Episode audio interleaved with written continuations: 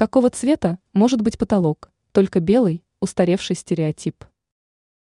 Откуда пошло решение красить потолок исключительно в белый цвет? Непонятно, но что этот прием до сих пор используется в большинстве квартир – факт. Особенно часто к такому решению, по наблюдениям эксперта сетевого издания «Белновости» дизайнера Юлии Тычина, прибегают владельцы хрущевок.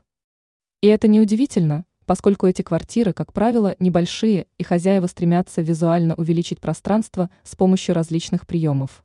В том числе белого цвета, так как он зрительно поднимает потолок, расширяет помещение и делает его светлее и воздушнее. Однако для этой цели подходит не только оттенок свежевыпавшего снега. Серый, бежевый, мятный, персиковый, нежно-голубой. Пригодиться вам могут все эти тона. Главное при выборе оттенка подбирать цвет, исходя из того, сколько солнечного света проникает в комнату.